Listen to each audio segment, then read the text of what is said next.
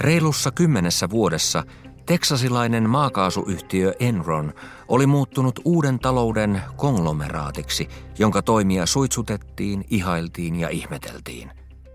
Enron tiedettiin firmaksi, joka palkkaa vain parhaita ja palkitsee heidät avokätisesti. Yhtiö asteli uudelle vuosituhannelle joukkojen kärjessä, mutta vuoden 2001 lopussa Enronista oli kuitenkin jäljellä enää vain konkurssipesän savuavat rauniot ja valtava määrä rikossyytteitä sekä villi, opettavainen ja kallis tarina. Kuuntelet Kauppalehden True Crime-podcastia, jossa pureudutaan maailman suurimpien talousrikosten tekijöihin ja taustoihin.